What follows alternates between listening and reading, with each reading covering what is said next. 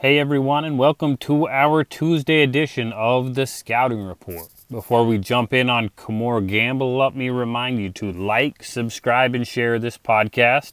Head over to r s a football dot com to send me notes or give me uh, a follow at right step A D V on Twitter. Leave me notes, comments, uh, tell me what players or content you want to hear next. Tomorrow we will have part two of What Does an Area Scout Do? We will go deeper into the scheduling, uh, more behind the scenes info on what all these area scouts are getting ready to do, really just about next week.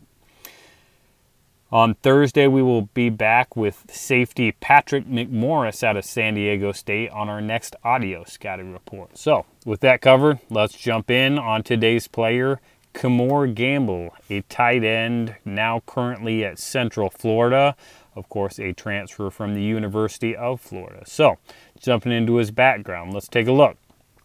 six foot four, two hundred sixteen pound tight end prospect out of Miami Southridge High School, was part of the twenty sixteen eight A state championship team there at Southridge High, uh, was a four-star recruit. He was originally committed to the University of Miami during the summer of his junior season, attended a camp there, uh, made his commitment before backing off after he got a number of other offers.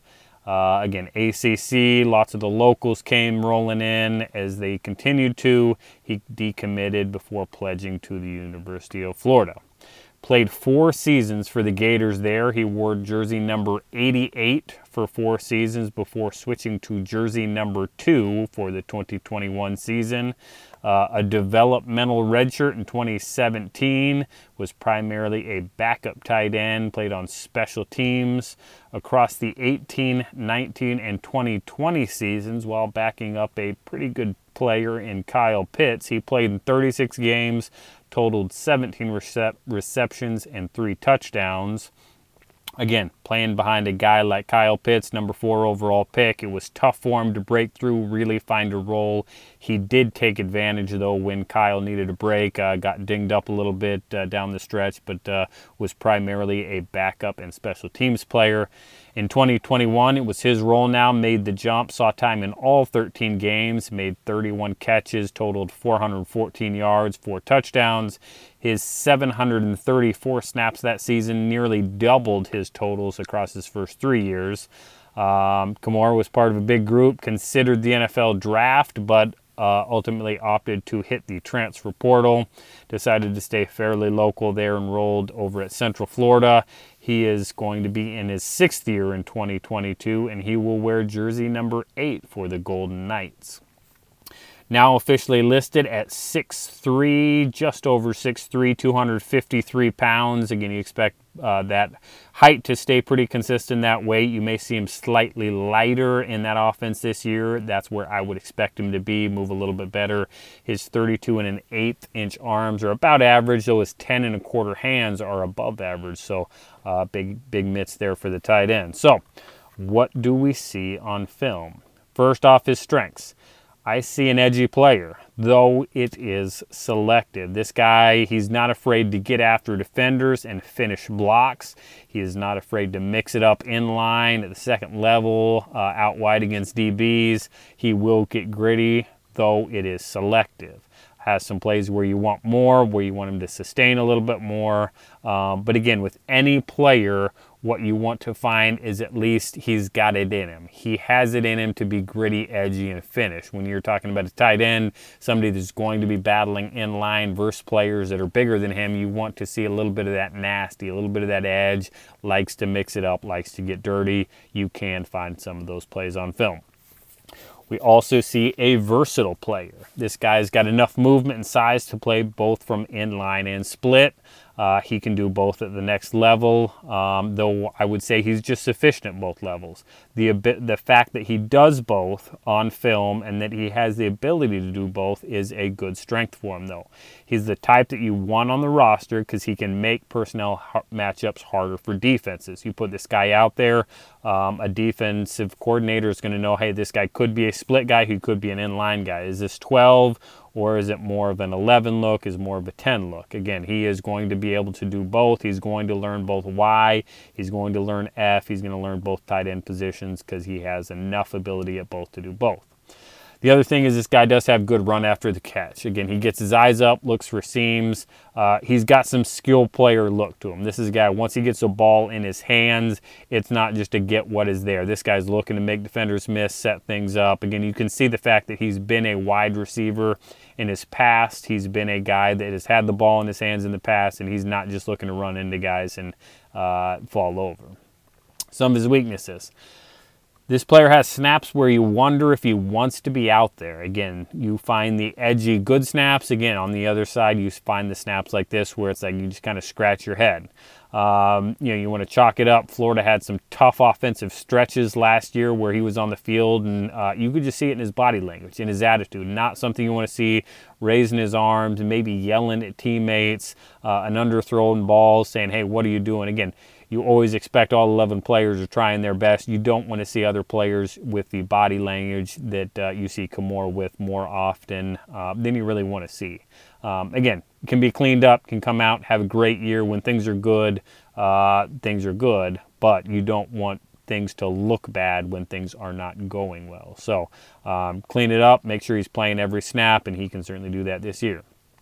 Another thing that does not jump out on film is his explosion. This guy is more of a smooth athlete than explosive athlete. He can roll, he can bend, he can get uh, through rounded breaks. He's not a foot in the ground explosive, get back out to create separation. Again, you see a few flashes where may, maybe you wonder if he can do it. Again, I talked about the weight, two fifty-three, maybe get down to two forty-five-ish, help out a little bit. Not a player that is, you know, just going to get down the field vertically or just snap guys off with the explosion. Same thing in the blocking game. He's not just getting his hands on, uncorking the hips and moving defenders. More of a smooth player than explosive player. Uh, and then another one, his strength to sustain. Again, this guy is, uh, with his smoothness, with the way he wants to play, um, he will get on, he'll be in good position. You just sometimes need him to see him sustain a little bit more. Again, a, his player makes the play a few more times than you actually want him to. So, getting more into the film, what do we see? A versatile player, lines up both in-line split and from a wing position. Uh, he will wham block from the backfield. Not a ton of true fullback alignment, though you do see some of the stuff from the wing that he will be asked to do if he were to, you know, line up as a fullback in the N F L. A Y and an F tight end, he can pay, play both. Um, when I'm talking Y and F, a Y is more of an old-school in-line block first tight end, and F is more of the matchup, your split out, your wide receiver types, uh, a little bit smaller, can be a little bit more of a matchup problem. But again, he can play both. I see both a Y and F tight end on the field. Sufficient athlete. He's got flashes of good. Again, with the smoothness, there are times where you think, hey, maybe this guy is a good athlete.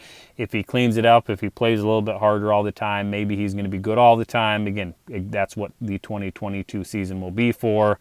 Uh, there are going to be plays that both coaches and scouts will be able to tag to create a cut up where they can, hey, he separates here. He's working hard here. He's straining here. He's working and reaching at the second level here. But again, on the other side, there's going to be plenty of snaps where you can tag like, hey, he doesn't care right here. He's, you know, falling down. He's not playing hard. So there's a lot of mush in between the good snaps. So he's got to clean it up and be more consistent with just all of his film. Uh, see a lot of receptions in the underneath and possession area, even though he's just a sufficient in and out of breaks, guys. The, some of the routes he runs, uh, you want to see him be quicker in and out of breaks, plant the foot, and explode in and out. Again, as he rolls through, he's a smooth athlete, so he can stay on the move pretty well, has a good catch radius, goes and gets it with his hands. Um, he does do, do a good job getting right up on linebackers' toes, where he can, you know, be subtle with the hands, with the shoulders, you know, create some separation. Again, that natural receiving that this guy has, he's naturally a guy that wants to get the ball. He knows how to do it. So he's got, you know, some good snaps there. Um, again, lack of production. This is a guy that had, uh, what we said, about thirty snaps in twenty twenty-one. That number has to go up. This He, he needs to average four, five, six catches a game, um, even if it's just in a possession role. Uh, you know, you'd love to see him get to six, eight touchdowns as, you know, being a red zone target. The production just has to go up. I fully expect it to. Again, the Central Florida offense, it's a good offense. It's an offensive-friendly offense. Uh, it's an offense that should be good for him. He needs to step in, really make the jump, and uh, that'll help him out as he goes through the process. So, who were some of my player comparisons? First guy that came to my mind was a guy that uh, has been in the league for a bit now, Richard Rodgers, uh, a third-round pick of the Packers. He's now been you know, a number of spots. I think he's currently with the Eagles. He was a third-round pick. Again, that is uh, probably a little higher than a lot of teams had him. Richard was a really a split-out guy for Cal, um, was a true go-between. Um, Y F had the body type to do both, but wanted to be a split-out guy. Uh, but some of their similarities, both lacked explosion, but knew how to play receiver and were smooth. Richard, smart player, could do a lot of different things, both in Green Bay and Philadelphia. It's kept him around. He can, you know, function in both roles and uh, catches the ball well. Has, you know, been productive at times, but just not a guy that uh, is going to be your ever your number one, even really your number two. As a third tight end, you really like him, you know, probably overdrafted with the third round, but again, has made a good career out of it in the N F L. So Richard Rod- Rodgers is number one. Another guy I see, seventh round pick, Jeff Swain. Does the right things, solid. Again, is not going to be your number one go-to guy, but, you know, if a tight end's out, he's going to function fine as a number two. Uh, hopefully you don't have him as a number one uh, at any point in time. Nothing special, but is solid across the board. N F L roster type of guy, does special teams, can line up there, and finds a way to get it done. So, where do I ultimately see this player in the N F L? As I was working on him, this is a wide-range player with a big year in twenty twenty-two. I could see him flirting with the third and fourth round. I could see good testing. Again, a slimmed-down body, a good forty time, big production. All those things that could really move him up the boards is, you know, every team wants to find these versatile matchup receiving tight ends because it allows an offensive coordinator to do so much.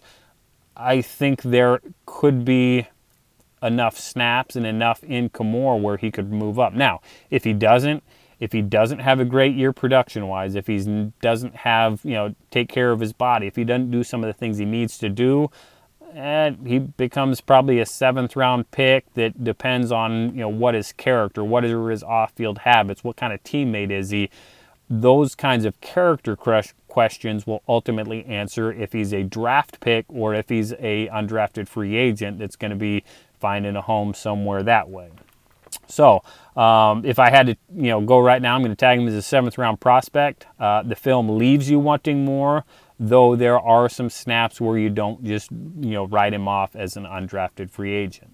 Um, I fully expect this offense this year to have, be good for him, and uh, to Kemore, I say go out and get it, play hard, and have a great year, and uh, get a, go, you know, become a early day three or day two draft pick.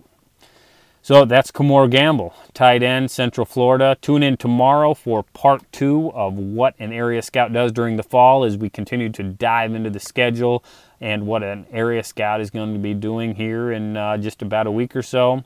Like I said, on Thursday, we will cover Patrick McMorris, a safety from San Diego State that, you know, I think a lot of scouts are going to like.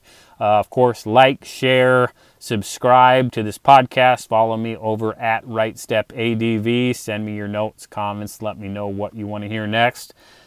Until next time, keep scouting.